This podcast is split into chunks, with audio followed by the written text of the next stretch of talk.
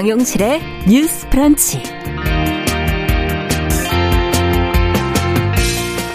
안녕하십니까 정용실입니다. 국회의원 선거와 지방선거에 출마를 하려면 나이가 만 25세가 돼야 되지요.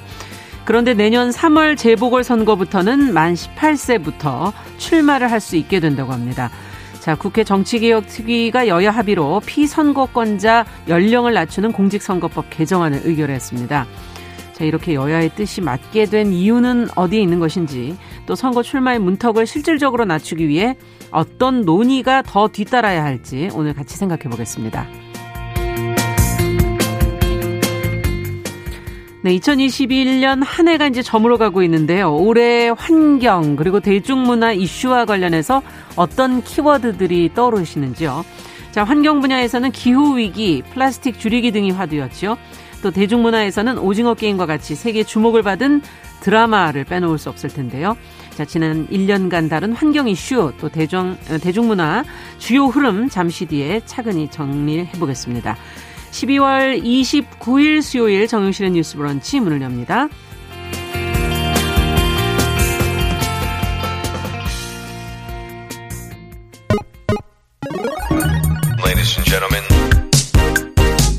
새로운 시각으로 세상을 봅니다.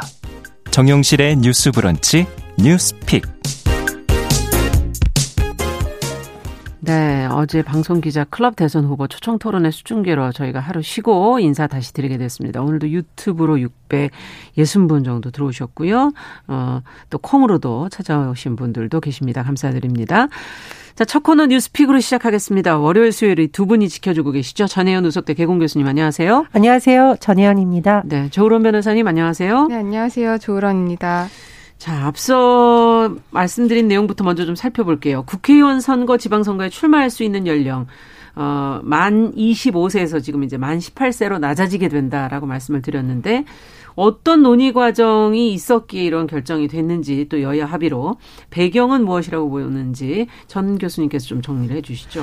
예, 국회 정치개혁 특위에서 어제 공직선거법 개정안을 의결한 주 내용이 국회의원과 지방선거에 출마할 수 있는 나이 기준을 만 네. 25세에서 만 18세로 낮추는 내용이고요. 네.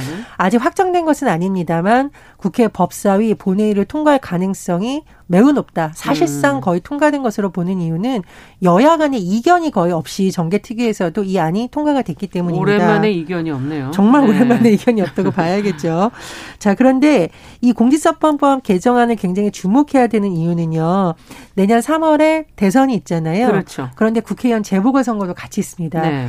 이 안을 그때 적용할 수가 있게 된다면 음. 만 18세 고3도 출마할 수 있을 것이다. 아. 물론 이제 현실적으로 고3에 출마할 가능성은 뭐 낮을 수도 있지만 어쨌든 굉장히 파격적으로 그렇죠. 젊은 후보들이 음. 또 재보궐선거에 나눌 가능성도 있고 네. 대선이 끝난 6월부터 지방선거가 있는데 네. 이때도 굉장히 우리가 이제껏 보지 음. 못했던 젊은 후보자들이 나설 가능성이 해외 높아진 보도를 겁니다. 저희가 해드릴 때 가끔 많이 해드렸었잖아요. 그렇습니다. 뭐 네. 지금 칠레에서 만 35세 막 이런 지도 지도자들이 나오고 음. 있잖아요. 그렇다 보니 우리나라에서도 그런 새로운 바람이 불까 뭐 이런 기대가 나오고 있죠. 있는데요. 네.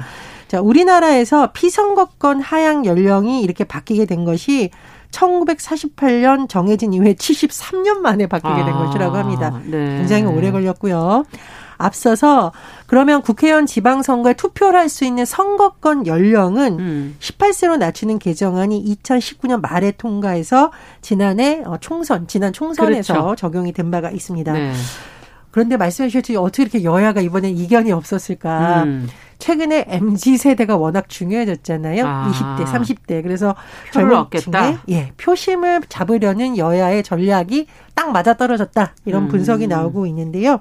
예를 들면 이제 민주당 같은 경우에도 지방선거 및 국회의원 피선거권 연령을 낮추는 방안을 사실은 예전에도 추진했었어요. 네. 그리고 굉장히 좀 더 적극적이었던 곳은 대표적인 곳이 이제 정의당이고 음. 예전 대선에서 당시 심상정 대선 후보가 네. 이것을 피선거권 연령도 낮춰야 된다고 주장을 한 바 있죠. 그렇죠. 그런데 국민의힘에서는 그동안 여기에 대해서 약간 미온적인 분위기였는데 음. 30대인 어, 이준석 당대표가 탄생했고 이준석 대표가 이 필요성을 언급을 했었고요. 실제로 소속 의원 103명이 음. 이 안에 대한 공직 피선거권 연령 하향은 만 18세로 정한 공직선거법 개정안을 공동 발의한 바 있습니다. 네. 뭐 사실상 당 전체 의원이 찬성을 한 거니까요.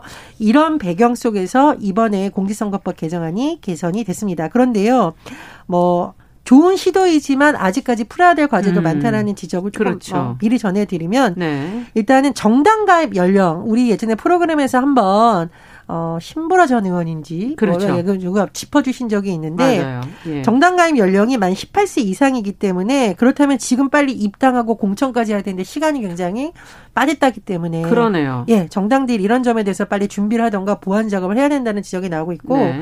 지금 미성년자가 만 18세면 미성년자잖아요. 네. 그러니까 선거운동에서 정치 자금을 집행할 때 법정 대리인 동의가 필요합니다. 아. 그러니까 이것도 뭐 어떻게 보면 제도적으로 좀 보완이 필요한 부분이라고 할 수 있고요. 네. 그리고 기성 정치권에서 얼마나 또 이런 젊은 정치인들을 견제하지 않고 잘 support를 해줄지. 그렇죠. 또 그렇다면은 사실상 우리나라에서 돈 안 쓰는 선거는 불가능하다고 하는데 어떤 선거 운동을 해야 음. 되고 최소한의 선거 비용 마련은 어떻게 할 것인가 이런 여러 가지 과제들이 또 남아 있다라는 지적도 나옵니다. 네. 근데 여기 이제 하나 어, 사, 만 40세인 대선 출마 가능 연령에 대한 논의는 없었죠.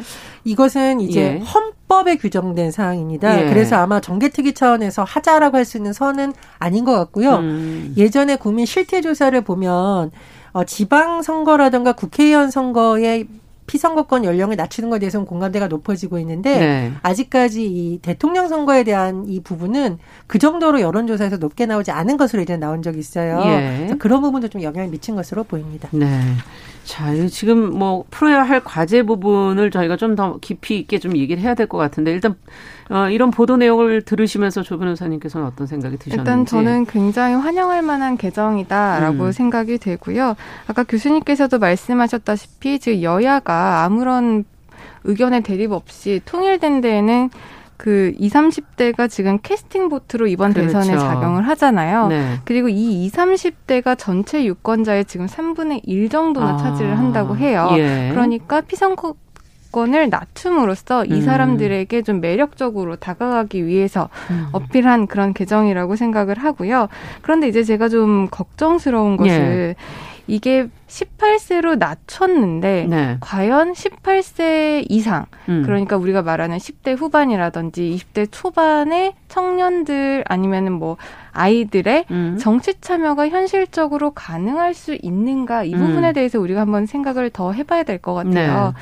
법은 일단 만 18세가 이제 피선거권을 갖게 됐으니까 음. 출마를 할 수는 있습니다. 네. 근데 우리가 출마를 하려면 일단 정치적으로 어떤 소양이라든지 정치에 대해서 일단 알아야 돼요. 그렇죠. 그런데 아직까지 우리나라 문화에 있어서 정치 참여는 약간 어른들이 하는 것. 네. 이렇게 좀 생각이 되어지고 있어서 음. 아이들이 정치에 대한 관심을 어떻게 높일 수 있을 것인지 그리고 실제 정치에 어떻게 참여시킬 수 있을 것인지 이 부분에 대한 시스템적인 보완이 필요하다고 보이고요. 네. 또 하나는 교수님께서도 지적을 하셨는데 선거를 하려면 돈이 굉장히 많이 들잖아요. 비용의 문제. 그러면은 네.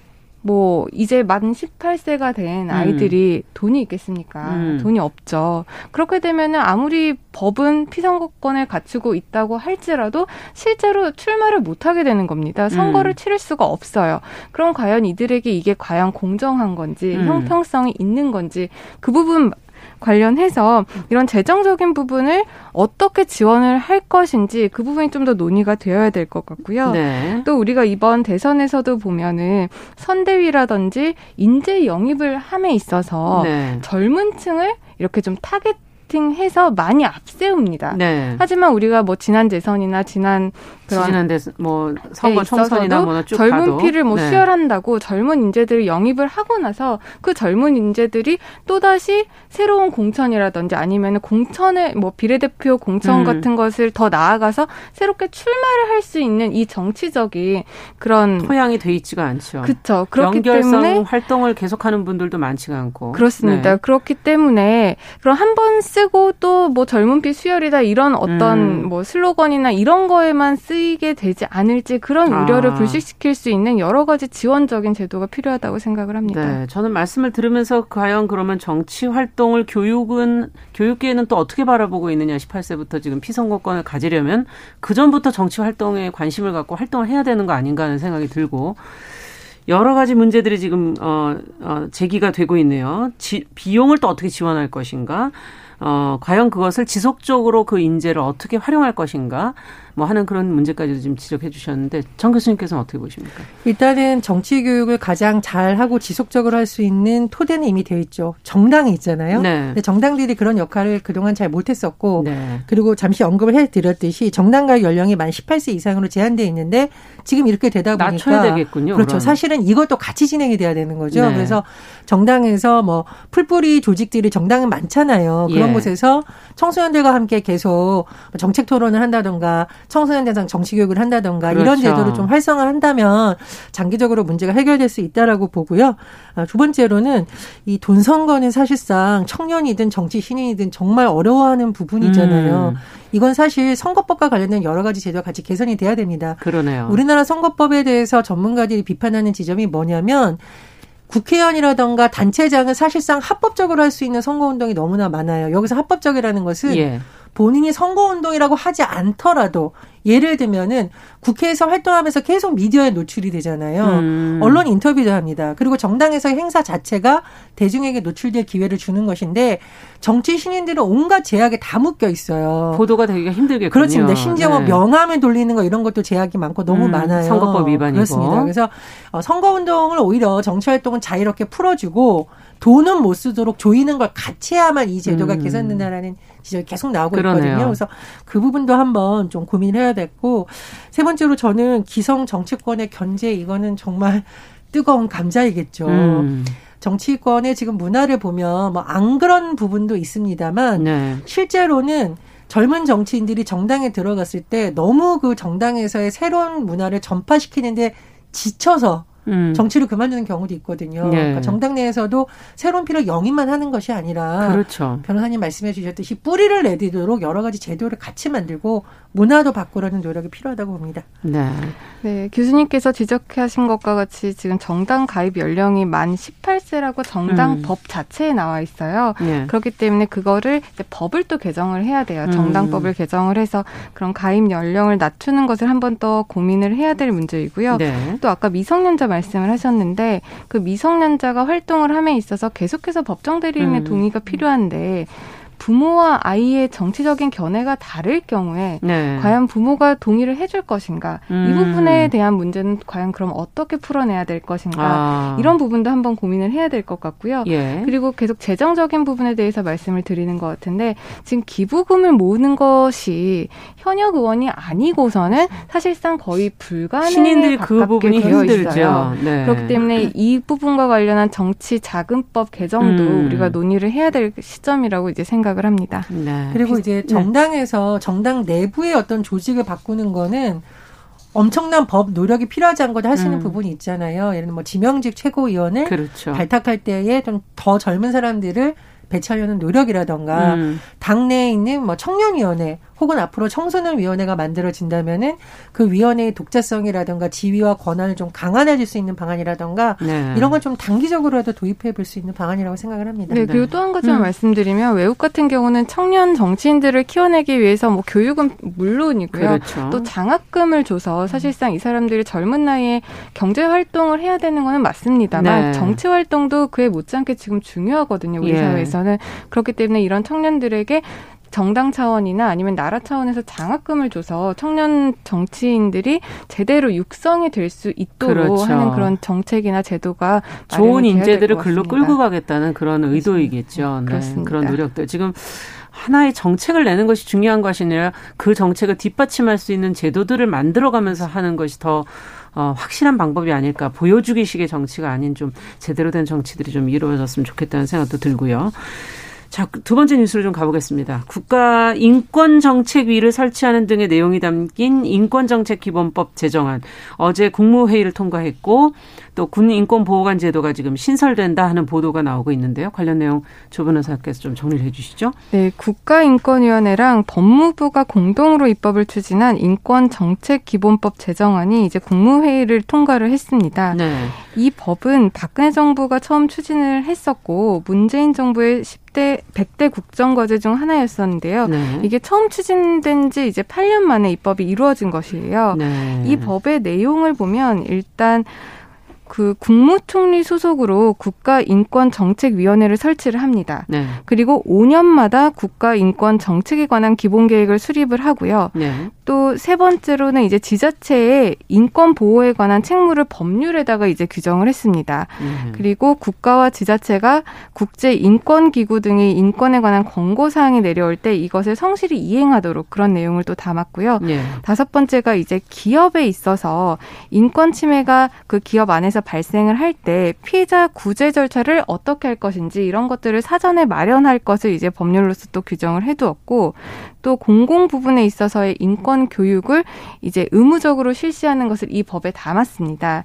그러니까 우리나라에서는 원래 인권이가 인권이랑 이제 국가가 5년마다 인권 정책 기본 계획을 수립하고 시행을 했었는데요. 예. 이게 법률에서 근거해서 이 정책들이 수립되고 시행되었던 게 아니라 시행령이나 시행 규칙에 의해서 음. 정책이 시행이 되다 보니 별 큰 효력이 실효성이 없었어요. 없는 거죠. 그러니까 뭐 네. 뭐 권고적 효력이 불과하다거나 음. 이랬는데 이제는 인권 정책 기본법이 아예 법률로서 마련이 됨으로써 음. 국가의 전반적인 그런 인권 정책 기본 계획이 수립되고 시행될 것을 이제 이제 시행되는 것이 이제 가능하게 되었습니다. 방점을 찍겠다 뭐 이런 의도가 그렇습니다. 보이네요. 맞습니다. 네. 그리고 이제 또 한 가지는 군 인권 보호관 제도가 신설이 됐는데요. 이제 국가인권위원회에 군 인권 보호관을 두도록 하는 제도입니다. 이 이제 군에서 어떤 인권 음. 침해 음. 문제가 발생을 하면 보통 군에서 이제 조사를 그렇죠. 하고 자체적으로 처벌이 가능했잖아요. 그런데 이게 군대 내부에서만 하다 보니까 서로 은폐하게 되고 그 사실을 축소하게 되는 경향이 있어서 이런 부분에 대한 지적이 계속되었고 그렇죠. 따라서 이제 인권위 산하에 그 인권 보호관을 둬서 이제 인권위에 소속에 되어 있는 그 군 인권 보호관이 직접 그 군부대를 방문을 해서 조 사를 할 수 있게 해서 군 인권 침해에 어떤 도움을 주겠다라는 음. 방안이 이제 새로 도입이 되었습니다. 네. 자, 뭐 지금 기본적인 그 틀 만들어진 이유 같은 것들은 이제 좀 이해가 되는데 어 인, 인권정책위원회 설치 관련해서는 기구가 하나 더 생기는 거 아닌가 이런 생각도 지금 들기도 하고요. 지금 인권위 자체도 어떤 실효적인 그런 어 힘을 가지고 있지 않다 이런 생각이 들 때가 있는데 어, 또 법무부와 인권위 역할 분담은 어떻게 되고 새로운 기구는 또 어떤 역할을 하게 될지 두 분이 이 제도를 보시면서 어떤 생각이 드시는지 한 말씀씩 듣고 싶네요. 예, 근데 이제 국가인권위는 입법부, 사법부, 행정부 어디에도 속해 있지 않은 독립기구입니다. 네. 그래서 네. 독립성이 보장된다는 장점은 있지만 각 부처를 다 아울러서 정책을 조율하거나 이럴 수 있는 한계가 있거든요. 네. 그렇기 때문에 아마 이번에 국가인권정책위원회를 설치해서 음. 아예 큰 틀에서 기업인 분야가 민간 분야, 지자체 분야, 각 부처에서 나오는 안을 통합 조정하는 역할을 부여하면서 네. 교수님께서 강조하셨던 사전적으로 음. 여러 가지 큰 틀을 만드는 것이라고 음. 생각하기 때문에 저는 중복되는 것보다는 오히려 보완적인 역할이 더 강해질 것이다 이렇게 생각을 하고요. 네. 어, 두 번째로는 어, 근데 이게 굉장히 저는 좀 중요하게 잘 봐야 되는 것이 이러한 제도를 만들고 이러한 위원회를 만드는 것도 중요한데 네. 사실은 정부가 굉장히 중요합니다. 왜냐하면 이제 예전에 이미 인권위가 존재를 했었지만 이명박 정부 때 인권위를 독립기구가 아니라 대통령 직속으로 하려는 좀 시도가 있었거든요. 음. 우리가 언뜻 생각하면 대통령 직속이면 더 좋은 거 아니야라고 했지만 제가 말씀드렸듯이 독립성 침해 논란이 생길 수가 있어요. 네. 그래서 안 됐었고 음. 다시 인권위를 좀 축소하려는 움직이 있었는데 이게 굉장히 반발을 사서 음. 당시에 뭐 전문위원, 자문위원이 사퇴하고 이런 일이 있었습니다. 네. 그래서 저는 뭐 어떤 정부가 들어서던 어렵게 만들어진 이런 제도나 법이 뭐 여야 보수 진보를 음. 떠나서 우리나라 인권을 한 단계 발전시키는 차원에서 좀 든든하게 더 잘 됐으면 하는 음. 바람이 있습니다. 네, 어떻게 보세요? 네, 국가의 어떤 인권 정책이라든지 이런 부분에 있어서 이게 예전에는 아까도 말씀드렸지만 법률이 아니었었잖아요. 근데 이번에는 이제 법률이 제정됨에 따라서 구속력은 예전보다 음. 훨씬 강해졌다라고 할 수가 있고 교수님께서 말씀하신 것과 마찬가지로 인권위가 있고 지금 이제 인권정책위원회가 예. 이렇게 두 개가 병존하게 되는 것인데 이게 상호간의 권한을 어떻게 할지에 대해서 이 법에 나와 있어요. 음. 기본적으로 인권위는 이제 인권정책위원회에 자문을 한다거나 어떤 보고 자료를 건넨다거나 그렇게 함으로써 서로 간에 보완할 수 있는 여지를 충분히 법률로서 권한 배분을 해둔 걸로 판단이 되기 때문에 긍정적으로 이제 보입니다. 네. 그런데 이제 이 법률이 뭔가 좀 더 구속력을 가지려면은 법적으로 어떤 이것을 지키지 않았을 때 제재 방안이라든지 네. 그런 부분이 있어야 되고 또 기업에 대해서 인권 문제를 뭐 계획이라든지 절차를 수립하라라는 규정은 담겨 음. 있지만 그 기업이 하지 않았을 때 어떤 불이익이 불이익을 받는지 네. 그 기업에 대해서 인권이 얼마나 잘 지키고 잘 지켜지고 음. 있는지 이런 부분 인권 영향 평가 이런 제도는 또 빠졌거든요. 아. 그렇기 때문에 아직 이런 부분을 조금 더 보완 할 여지는 충분히 있기 때문에 이 그렇군요. 법이 시행되고 나중에 이 부분도 충분히 논의가 되어야 된다. 조금 더 보완이 합니다. 필요하다. 네. 그러니까 계획을 수립하는 것에서 나가서 그 계획이 지켜졌는지 평가하는 것에서도 또 지키지 않았을 때 그에 대한 제재 이런 것들은 어떻게 되는 것이냐라는 의견을 주셨고요. 자 어, 끝으로 저희 어, 정 교수님께 군인권 보호관 신설 신설에 대해서는 어떻게 보시는지 한 말씀만 사실상 이제 이게 신설이라서 음. 새로 생기는 건 아니고요. 국가 인권에 있어서 국회에서 4인, 대통령 지명 4인, 대법원장 음. 3인 이렇게 구성이 되거든요. 그러니까 네. 대통령이 지명한 4인 중에 한 명이 겸해서 하는 겁니다. 아. 그래서 이 문제에 대해서는 한 명을 더 증언해야 되는, 만해야 되는 좀 논란이 있었거든요. 예. 그 부분에 대해서는 조금 더 논의가 앞으로 국회에서 되게 필요하다고 보고요.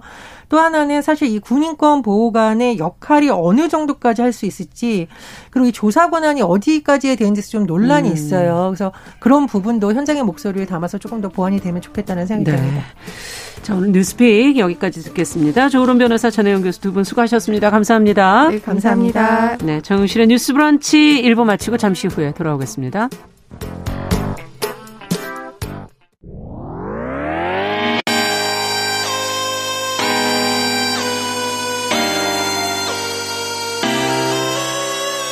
어떤 사람들은 삼루에서 태어났으면서 자신이 삼루타를 친 것처럼 생각하며 살아간다라는 음. 말이 있어요. 3분 즉석칼에 만들듯이 법안을 뚝딱뚝딱 잘 만들어내시는 분들이 왜 여기에 대해서는 음. 이렇게 직무유기를 하고 있을까 그런 문제가 들고 따끔하게 이 예. 여성 팬티에 달려있는 정체불명, 의미불명의 리본에 대해서 생각을 하게 됩니다. 도대체 이 아이는 왜 있는가? 경쾌하게. 정말 그런가요? 외신도 당황한 거죠. 이 사건을 보고 예. 도대체 한국에서 무슨 일이 벌어지고 있는 거냐. 음. 이거 한국의 성보수주의 때문 아니냐. 할 말은 하면서 같이 고민해 보면 고민해 보겠습니다. 세상을 보는 따뜻한 시선. 정용실의 뉴스 브런치. 네, 정용실의 뉴스 브런치 듣고 계신 지금 시각 11시 31분입니다. 필환경 시대를 맞아서 기후변화의 심각성을 저희가 되새기고 환경 이슈 살펴보는 시간이죠. 환경하자. 서울환경운동연합의 이우리 팀장 오늘도 자리해 주셨어요. 어서 오세요. 네, 안녕하세요. 오늘이 12월에 이제 마지막 주고 네. 어, 2021년을 저희가 한번 좀 정리를 해봐야죠. 네, 그렇죠. 이 2021년은 아무래도 음. 환경에 대한 시민들의 관심이 높아지는 해였다고 좀 평가를 하고 싶은데요. 일하시면서 좀 기분은 좋으셨을 것 같아요. 네, 맞습니다. 지지해 주시는 분들, 네. 의견을 같이 하시는 분들이 많아요. 이렇게 큰 응원을 받기는 또 음. 처음인 것 아, 같아가지고, 아, 네, 뭐 그렇게 길게 활동은 하진 않았지만 음. 한 5년 동안 이렇게 처음이었어요. 감동스럽게 했는데요. 네. 어, 하나씩 설명을 좀 드려볼게요. 그러죠. 이제 음. 연초에 2021년부터 달라질 것들을 이제 말씀을 드렸는데 벌써 네. 이제 2021년이 끝나가네요. 아쉽습니다. 네, 이제 음. 먼저 자원 재활용법에 따라서 혼합된 색이 아니라 이제 색이 없는 투명 페트병을 의무적으로 사용을 해야 하고 또 라벨이 떨어지지 않는 일반 접착제의 사용이 금지되었고요. 그렇죠. 또 이제 공동주택 투명 페트병의 분리 배출이 의무화되었습니다. 요즘에 법에 의해서. 다 따로들 분리 배출하시더라고요. 그렇죠, 네 맞습니다. 네. 이게 좀 체감을 하고 계실 것 같아요. 음. 플라스틱 페트병에 대한 분리 배출이 강화되었고 또 라벨 분리도 이전보다는 좀 잘 뜯어지네. 거의 예 그리고 아예 뭐 붙이지 않은 그런 제품들도 있고. 어, 네 맞습니다. 예. 네 요즘 기업들이 친환경을 이야기를 하면서 그런 음. 기, 그런 라벨을 아예 붙이지 않는 것들도 많이 내놓고 있죠.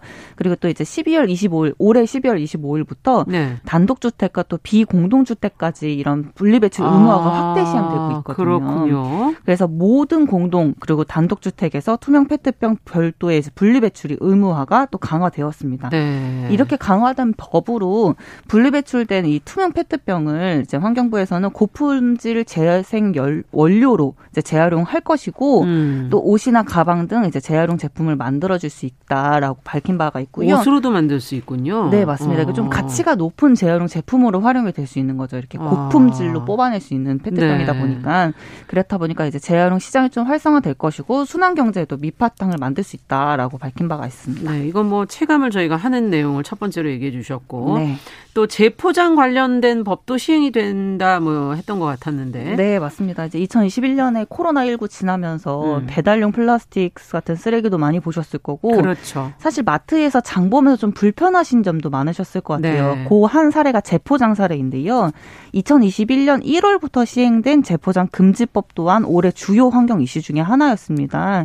이 재포장 금지법은 생산된 제품을 비닐이나 플라스틱 포장재로 다시 감싸서 포장하는 맞아요. 것을 금지하는 것인데요. 이거는 많이 의견들 소비자들이 내 제안을 했었어요. 네, 맞습니다. 네. 소비자들이 직접적으로 제안을 한 바로 좀 정부가 받아들였다고 보여지는데요. 음. 요즘에 슈퍼 뭐 마트 같은 데 가면 쉽게 확인할 수 있으실 것 같아요. 네. 예전에는 뭐 대표적인 예로 우유 one plus one 포장할 때 뭐 비닐 테이프로 둘둘둘 그렇죠. 감싸고 또는 뭐 유제품 같은 거 할 때 치즈 증정하기 위해서 뭐 비닐 테이프 쓰고 음. 이랬잖아요. 근데 이제는 이제 재포장 금지법이 시행되고 난 이후에 우유나 요거트 같은 유제품을 비닐 포장 대신 이제 현재는 종이 포장 같은 거를 한 것으로 아니, 확인할 수 플러스 원을 포장 안 해도 돼요. 그냥 써놓으시기만 하면 소비자가 다 챙겨서 나와요. 맞아요. 저희 편의점에 가면 자기 거 다 알기 때문에. 네, 맞아요. 아니면은 어, 계산할 때 그냥 얘기해 주시면 바로 가져올 수도 있는 네, 거고. 맞아요. 네, 포장이 사실 필요 없죠. 맞아요. 사실 종이 네. 포장도 사실은 아까운 거죠. 네. 이거 또한 재포장인 거니까요. 맞습니다. 네. 우유 말고 다른 제품도 좀 얘기를 해주세요. 어, 음. 최근에 이제 소비자의 마음을 불편하게 만들었던 이 플라스틱 tray에 대한 이야기도 잠깐 드린 적이 아, 있었는데요. 예. 이게 마치 과자 질소 포장 같은 거예요. 이 제품을 보호하기 위해 넣었다고 기업들은 말을 하지만 너무 과한 포장인 한 플라스틱 트레이 사례가 있었거든요. 그렇죠. 뭐 예, 예. 특히 뭐 면류나 meal kit 어, 네, 이런 제품들에 주로 많이 들어가 있던데요. 네, 뭐 과자 같은 것도 과자도 그렇고 플라스틱 잼방 같은 걸 만들면서 맞아요, 그 위에 맞아요. 과자를 얹어놓고 다시 비닐 포장해서 판매하는 네. 그런 사례인데 올해 상반기부터 이제 환경운동연합이 식품업계의 플라스틱 트레이 제거를 요구를 계속 해왔습니다. 음. 그래서 그 결과 과자나 김, 떡볶이 등을 말씀하신 meal kit 같은 거를 판매하는 그렇죠. 총 7개의 기업 모두 플라스틱 트레이 제거를 제안하겠 제안을 네. 수용하겠다. 이제 라고 밝힌 바가 있고요. 좋은 소식인데요. 이 7개 기업이 이제 내년까지 2023년까지 대체 재질을 좀 개발을 하고 예를 들면 종이 같은 거일 거예요. 음. 플라스틱이 아닌 다른 재질을 사용하겠다라고 말을 하는 거고. 필요한 것들은 안 해도 되는데. 맞아요. 예. 사실은 이제 질소 포장 같은 거죠. 이게. 그렇죠. 그래서 신제품을 출시를 할 때 플라스틱 포장 자체를 좀 최소화하겠다라고 음. 밝힌 바가 있습니다. 네. 어쨌든 소비자들도 이런 거는 소비자들의 제안으로 이렇게 변화되는 부분이니까 네. 앞으로도 불필요한 건 불필요하다 네. 이렇게 좀 제안을 해주시는 건 상당히 중요할 것 같다는 생각도 들고요. 맞습니다. 자, 어쨌든 좋은 소식들이 많은데 아무래도 올해 가장 관심이 뜨거웠던 거는 작년에 긴 장마 뭐또 음. 그런 것들 때문에 오는 기후 위기에 대한 논의 맞아요. 그리고 탄소 중립에 대한 얘기 이게 아닐까 싶거든요. 네, 요두 부분도 좀 이제 하나씩 차근차근 얘기를 해 주시죠. 어, 기후 위기와 탄소 중립에 음. 대한 이 관련된 여러 가지 이슈들이 올해 많았습니다. 그 중에 몇 개를 좀 뽑아 보자면요. 네. 이제 한국 정부가 2030년 NDC 제출을 완료했다는 점과 그리고 음. 2050년도까지의 탄소 중립 시나리오를 확정했다는 점 그리고 국민연금의 탄설, 탈석탄 선언과 산림청의 탄소 중립 추진안이 있습니다. 네. 제가 이렇게 네 가지를 뽑은 이유는 이제 뉴스에 많이 보도됐던 내용들이어서 기억이 납니다. 네, 그래서 요 부분들을 뽑았는데요. 작년 하반기에 이제 2020년도 하반기에 한국에 2050년 탄소 중립 선언이 있었습니다. 네. 그래서 그 이후에 올해는 이 선언을 어떻게 달성하실까 할 것인가가 관건이었거든요. 음. 그래서 이 올해 유엔에 또 제출해야 될 2030년도 감축 목표도 있었고 2050년도까지 어떻게 탄소 중립을 달성할 건데 이런 음. 목표를 설정하고 로드맵을 마련을 하는 것이 그렇죠. 주요한 이슈였어요. 그래서 지난 5월에 대통령직 속 탄소 중립 위원회가 출범이 되었고요. 네. 8월에는 탄소 중립 녹색 성장 기본법을 제정을 하고 음. 그거를 거쳐서 10월에 정부가 이제 최종적으로 2030년 온실가스 배출 40%를 감축하는 목표를 설정을 하고 음. 2050년 탄소 중립 시나리오까지 확정을 한 바가 있습니다. 네. 이런 부분들은 사실 이제 저희 이제 환경단체에서 평가하기에는 과거 목표보다는 사실 상향된 목표는 맞아요. 음. 그런 감축 목표를 설정을 했지만 사실 전 세계적으로 이제 지구 온도 1.5도 상승을 억제하기 위해 필요한 그렇죠. 50%이 목표는 어 여기에 미치지 못했다는 점은 좀 아쉬운 대목이라고 꼭 뽑고 싶고 네. 또 지금 현재로서 이제 가장 많은 온실가스를 배출을 하는 석탄 발전소를 또 신규로 건설하고 있기 때문에 이런 부분들은 좀 우려되는 지점이라고 볼 수 있습니다. 네. 비판할 수 있는 부분도 아직은 좀 남아 있는 거네요. 네, 어떻게 본다면 가야 될 방향들도 많이 남아 있습니다. 네.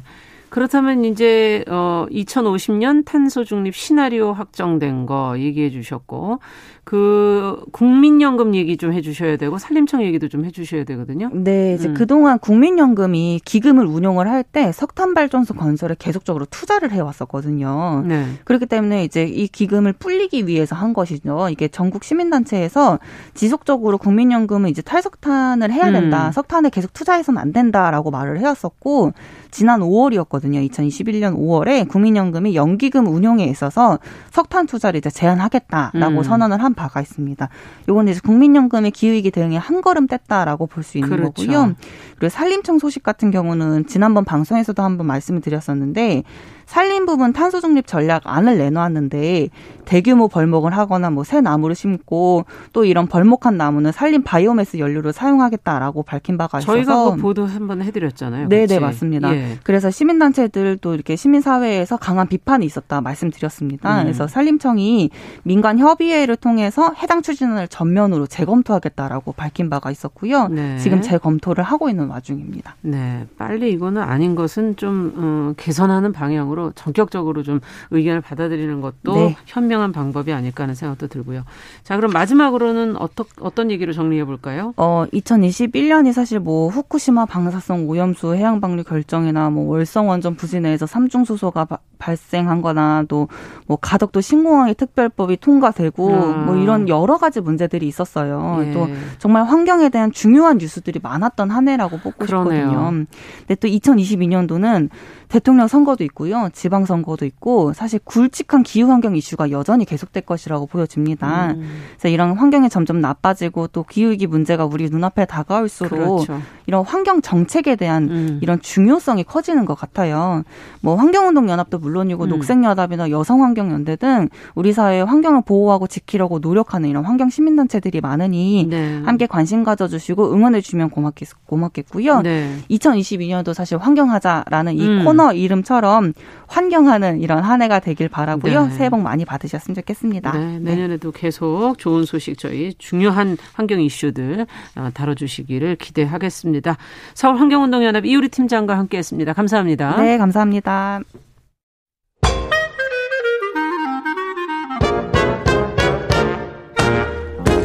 모두가 행복한 미래 정용실의 뉴스 브런치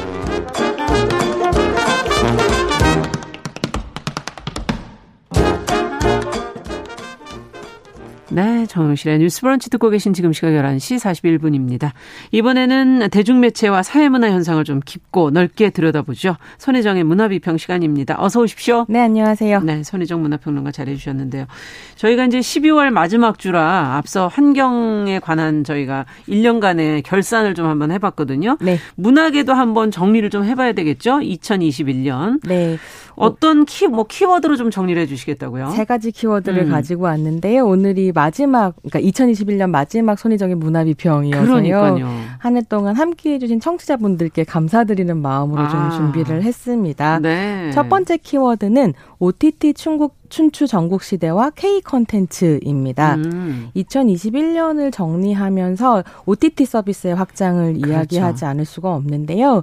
장기화된 코로나 팬데믹과 함께 한국에서 본격적인 OTT 시대가 열렸습니다. 음. 춘추 전국 시대라고 말씀을 드린 건 해외 OTT 서비스하고 국내 OTT 서비스가 한국에서 이제 본격적인 경쟁을 시작했기 아. 때문인데요.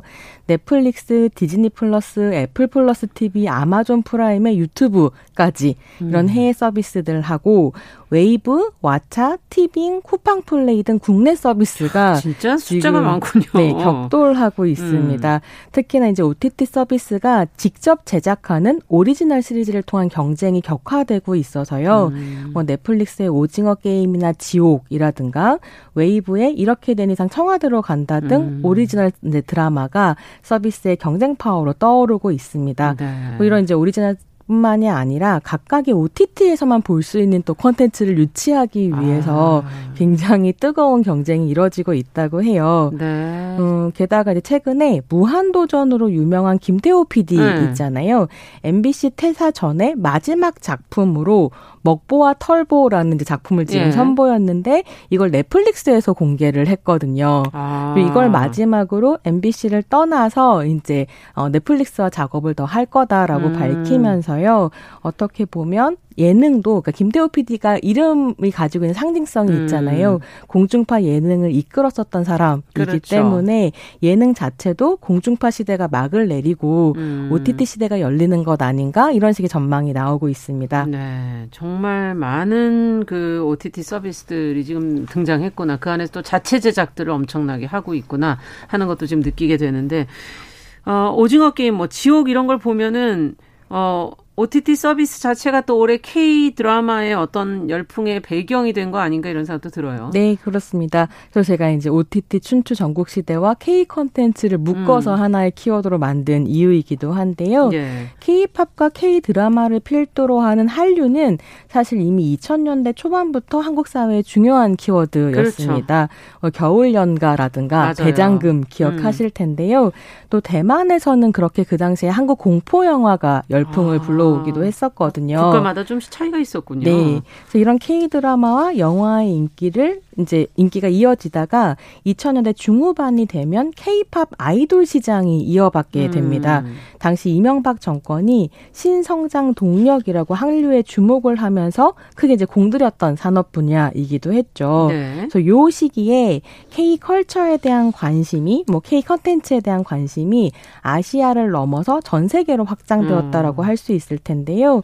그게 이제 2020년대에 이르러서 이제는 한류를 넘어서 대한민국 붐이다라는 평가를 받게 되는 이제 경지에 이르렀다라고 볼 수 있겠습니다. 네. 그래서 요즘 시대 한류의 특징은 지난 20년간은 한류가 특정 계층에게 어필하는 일종의 음. 하위 문화였었다고 한다면 이제는 광범위하게 전 세계적으로 대중문화 트렌드를 이끌어가는 위치에 그러니까요. 올랐다라는 점을 주목해 볼 수 있을 텐데요.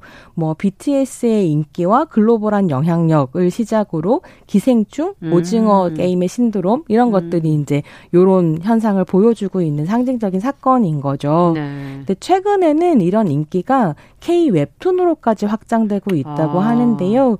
뭐 지옥이나 스위트홈, DP 같은 오리지널 드라마들이 웹툰을 또 원작으로 하고 음, 있기 때문에 그쵸, 그쵸. 예, 한국 웹툰의 이제 해외 수출이 늘어나고 있다고 합니다. 네. 근데 이런 오늘날의 K 붐이라고 하는 건 사실 한국에서 하, 그러니까 하늘에서 뚝 떨어지는 것이라기보다는 오랜 세월 쌓여온 어떤 노력의 성과라고 음. 할수 있을 것 같고요.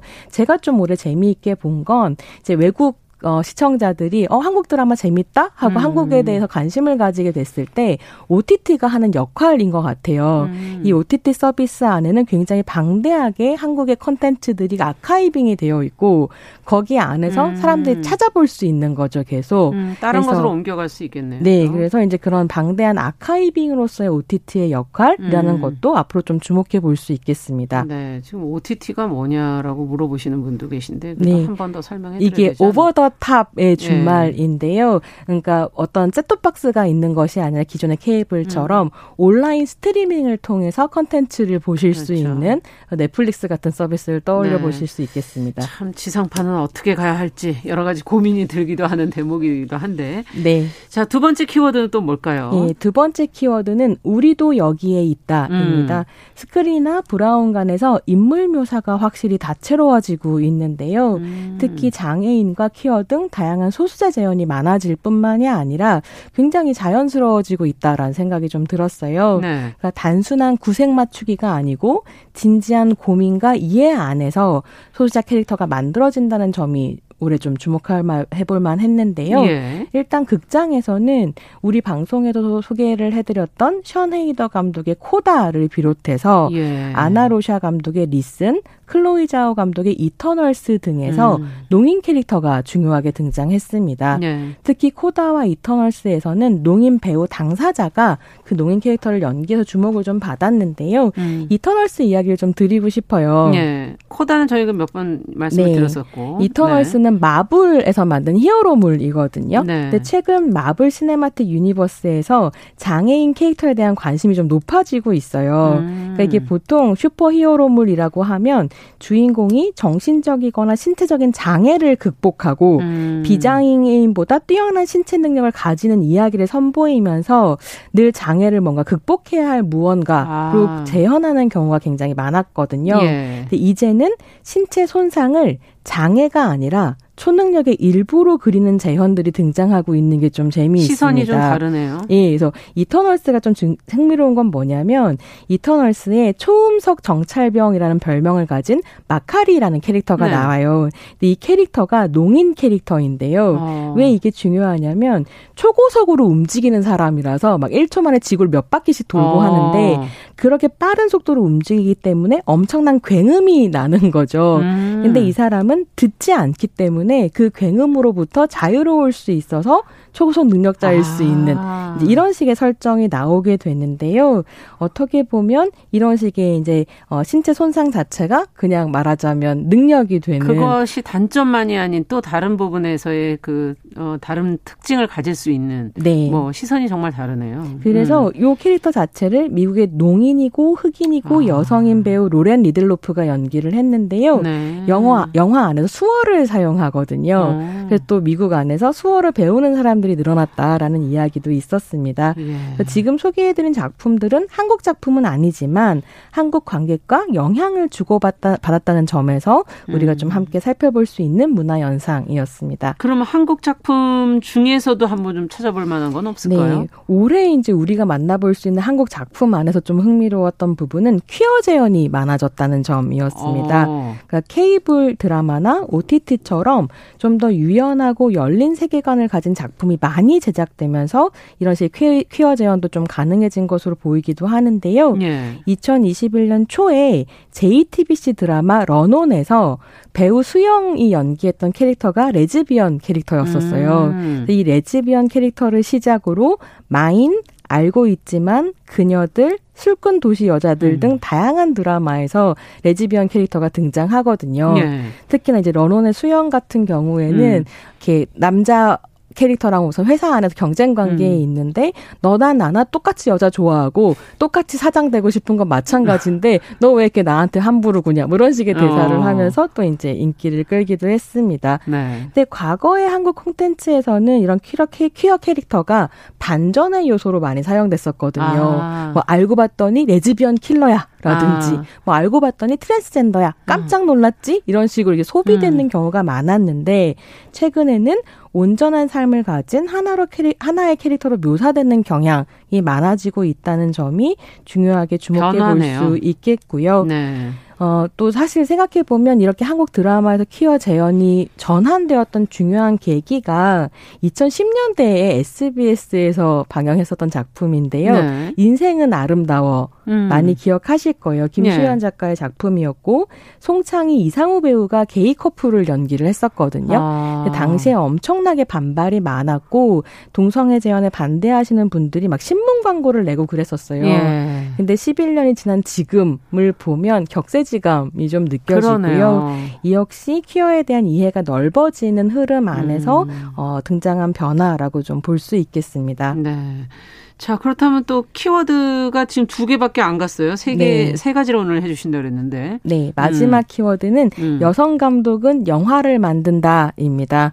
어, 이건 어떤 의미로? 네. 코로나가 극장가를 굉장히 쓸쓸하게 만들기는 했지만요. 예. 그런 와중에도 눈에 띄는 여성 감독 작품들이 많이 개봉을 했었어요. 아, 진짜 그랬던 것 같아요. 네. 그래서 한국 상업 영화로는 장르만 로맨스와 연애 빠진 로맨스의 선전을 소개를 좀 해드려야 될 것 같은데요. 음. 장르만 로맨스 같은 경우에는 개성 있는 연기로 사랑을 받았던 배우 조은지 씨 음. 많이들 좋아하시죠. 네. 조은지 씨의 상업 영화 연출 데뷔작이었습니다. 그렇군요. 감독을 한 건데요. 예. 류승룡 배우가 주연을 맡아서 또 조은지 감독이 잘 요리한 류승룡식 코미디를 선보였습니다. 아, 예. 이 작품에도 또 게이 캐릭터가 등장하면서 이 영화 역시 한국 퀴어 영화 리스트에 이름을 올리기도 했고요. 음. 그리고 독립 영화 씬에서 여성의 성과 사랑에 대해 솔직하게 말하는 영화들을 만들면서 주목을 받았던 정가영 감독이 예. 상업 영화로 옮겨서 연출한 연애 빠진 로맨스가 또 어. 관객들의 사랑을 받았었는데요.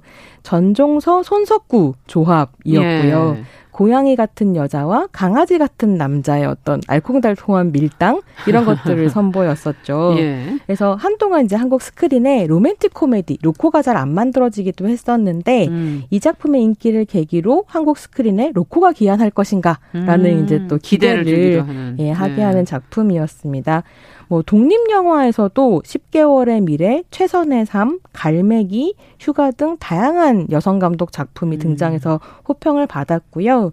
다큐멘터리에서는 너에게 가는 길, 왕십리 김종분 등도 음. 여성 감독의 작품으로 지금 우리에게 꼭 필요한 그러네요. 이야기를 해주는 작품들이었습니다. 우리가 또 소개해드린 작품들도 여기 예 있고요. 꽤 있고요. 그래서 좀 네. 재미있는 게 2019년이 음. 여성 영화의 새로운 물결이라는 이제 평가를 받을 정도로 굉장히 다양한 여성 감독의 음. 여성 서사들이 등장한 해였었거든요. 네. 뭐 정직한 후보, 그렇죠. 벌새, 우리 예. 집, 맥이 맞아요. 그런 작품들이 네. 있었는데요. 이게 한 번 반짝하고 사라지는 흐름일까라는 생각이 들었었지만 사실은 2021년까지 굉장히 이제 쭉 이어지네요. 예, 이어지고 있는 것 같고 음. 이런 식의 흐름이라고 하는 건 어떻게 보면 더 많은 여성 영화를 보고 싶다 혹은 더 많은 다양한 영화를 보고 싶다라고 아. 이야기하는 관객들의 목소리 덕분이라는 생각이 좀 들기도 했습니다. 그러네요. 그래서 다양한 영화를 좀 보고 예, 싶다. 정말 오늘, 그런 마음이 있죠. 네. 그래서 예. 이제 오늘 오늘의 키워드들은 어떻게 보면 청취자들께서 함께 만들어주신 키워드이기도 하다는 음. 점에서 꼭 소개를 드리고 싶었고요. 예. 이런 와중에 또 이제 해외 영화에서도